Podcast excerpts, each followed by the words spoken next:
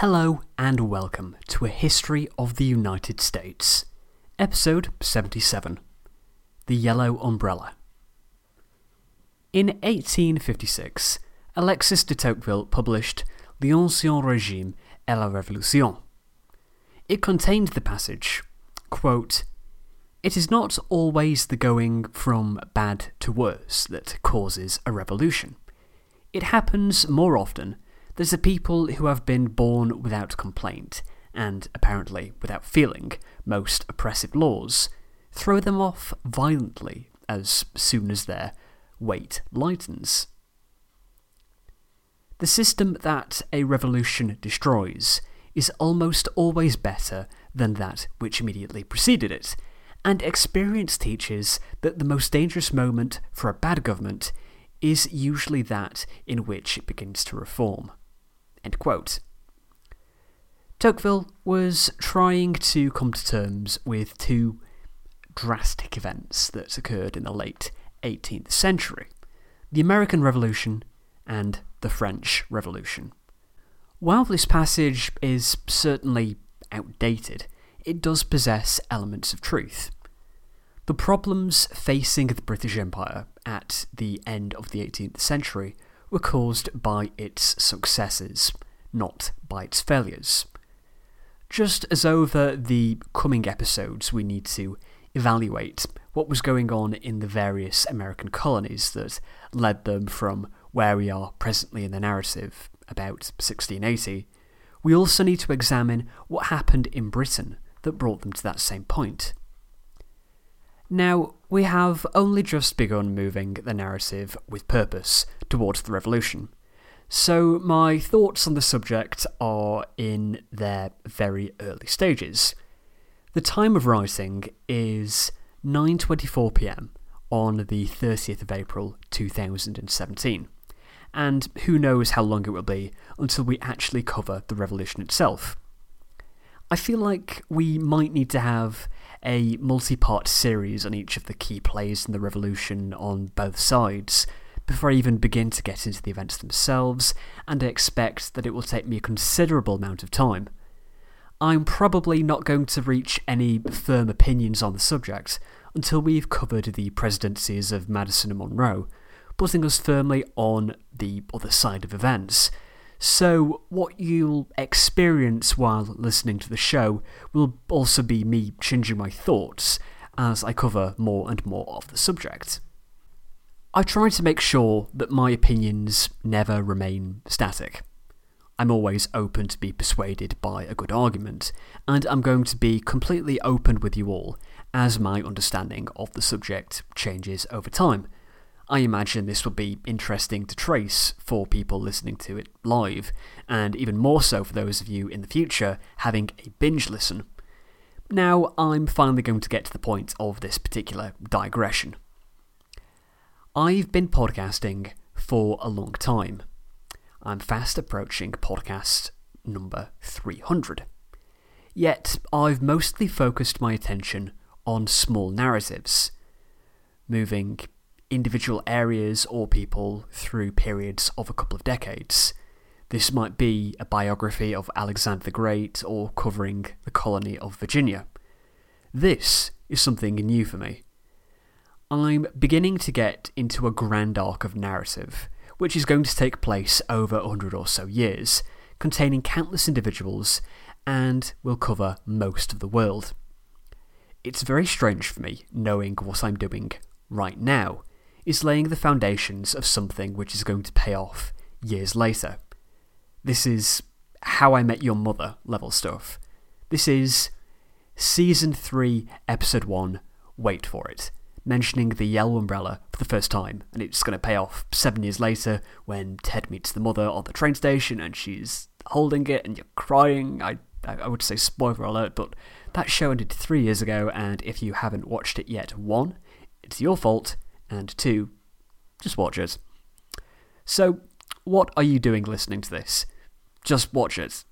But anyway, this is our yellow umbrella. This is the first reason I'm going to give for the American Revolution. It's what, at least on what is now 9.44pm, I consider to be the key factor for the American Revolution, and why it was inevitable. And it has its origins here, in Britain, in the late 17th century. The sovereignty of Parliament. I have talked many times in this series about the sovereignty of Parliament and its position as the foundation of British constitutional theory. The idea that all political authority in the United Kingdom comes from Parliament. Parliament is, in essence, British democracy. Any Parliament can override any action made by a previous Parliament.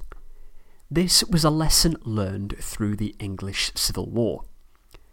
The idea that Parliament was sovereign gradually ingrained itself in the minds of proper English gentlemen, but where those English gentlemen lived greatly affected their understanding of just what parliamentary sovereignty meant. For those residing in the home islands, it meant that Parliament itself was sovereign. Parliament, and Parliament alone, was the source of all sovereignty. It alone had the power to tax. Those living in the colonies had a different understanding. They took parliamentary sovereignty to mean that only bodies which were elected had the power of taxation. They wanted their own elected assemblies. They didn't recognise the English Parliament as sovereign over them because they didn't help elected. It is a subtle difference, but would have huge implications down the line, and it is something which has its origins in this period. So, let's get into it. We've covered Charles I and Cromwell well enough that I don't feel like I need to go over all of that, so the death of Cromwell marks a useful point to start in 1659. Oliver Cromwell was succeeded by his weak son Richard, which highlighted the absurdity of the interregnum. There were many contributing factors to the English Civil War, but nobody was fighting for Richard Cromwell to be Lord Protector. The only way to save the situation was to recall Charles II from the Netherlands, where he had been in exile. This is, for obvious reasons, highly significant it broke the divine right of kings. The monarchy existed not because it had been divinely ordained, but because Parliament restored it.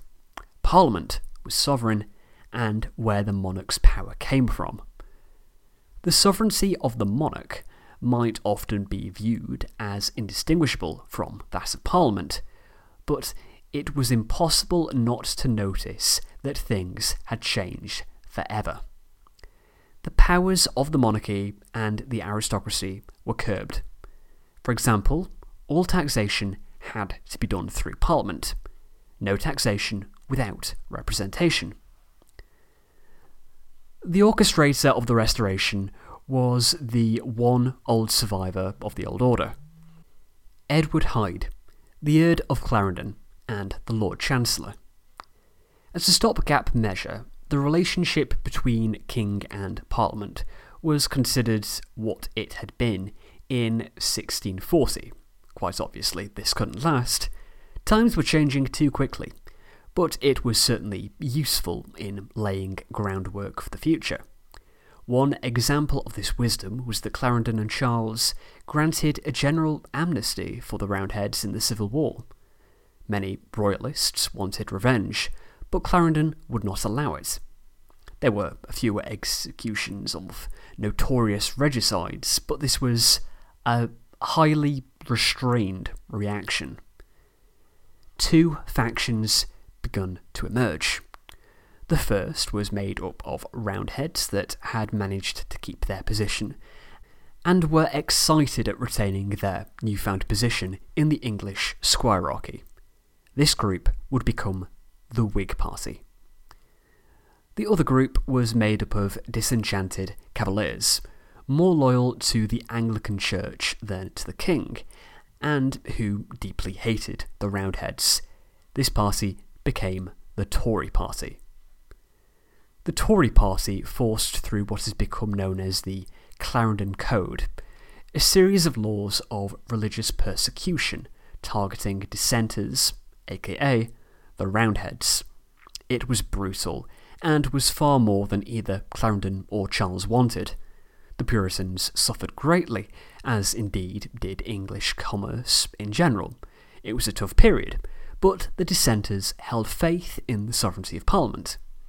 They believed that they would do better in the next general election, and so would be able to undo the Clarendon Code. This is why there was no mass exodus to America as there had been during the 1640s in the era of Laud. They would have a long wait. This particular parliament sat for 17 years. Instead, their only redress came from something called a Declaration of Indulgence, which was when parts of laws were suspended by the monarch. Charles and his court at Whitehall was quite different to Parliament. It had no particular joy in overseeing persecutions and tried to tamper with these laws where it could. This made the Puritans themselves extremely uncomfortable. They had sided with Parliament over royal whims, but yet here was Charles protecting them against persecution from Parliament. The fact that another reason for this royal mercy was to protect Roman Catholics, too, was just salt in the wound.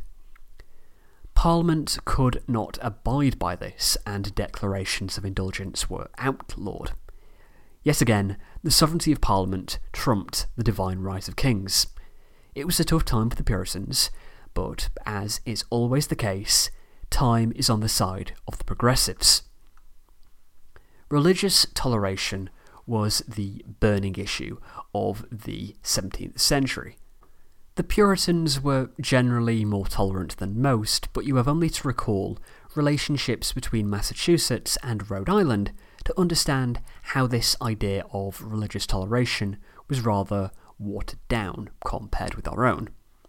But the Puritans were about to find a new ally, who would form the other element of the Whig Party, the Rationalists. Charles II favoured the skeptics, rather than the rigidities of the Anglican Church.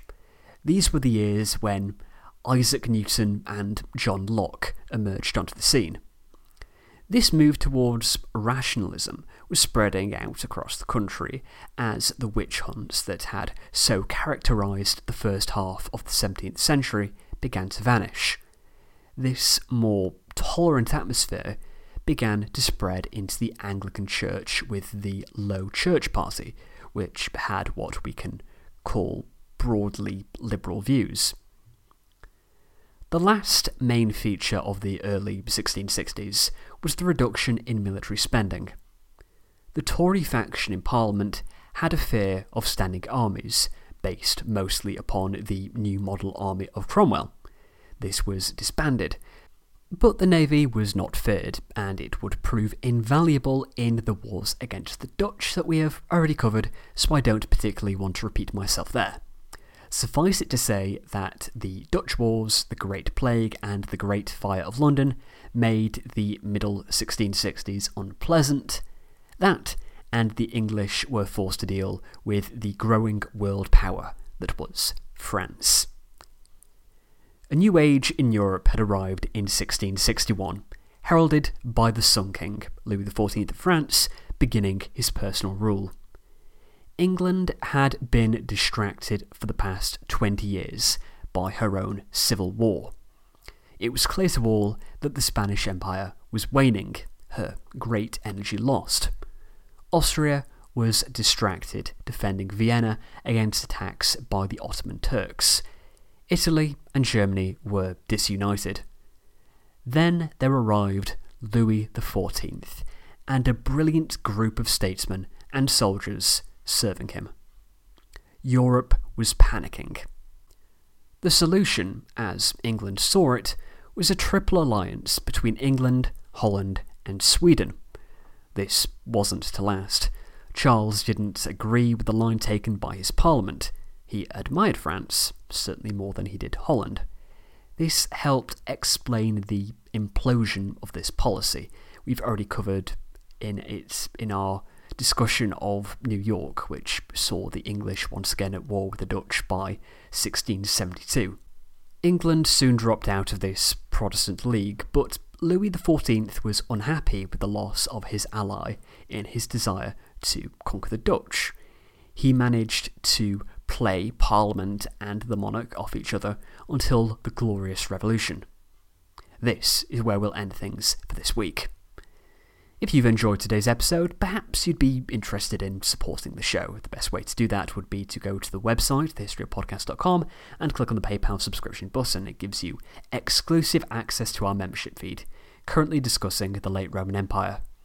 Another very useful and free way to help out is to leave an iTunes review if you are so inclined. I'm also on social media, facebook.com forward slash history of podcast, and on Twitter at HistoryJamie. Feel free to send me an email, thehistoryofpodcast at gmail.com, if you have any questions, comments, or concerns. Thanks for listening, and I'll see you next time, which will be in a little while. I'm exhausted.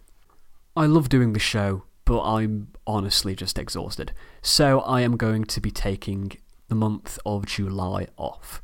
So we'll pick up this narrative thread when I return in August. Thanks for listening, and I'll see you then. Thank you.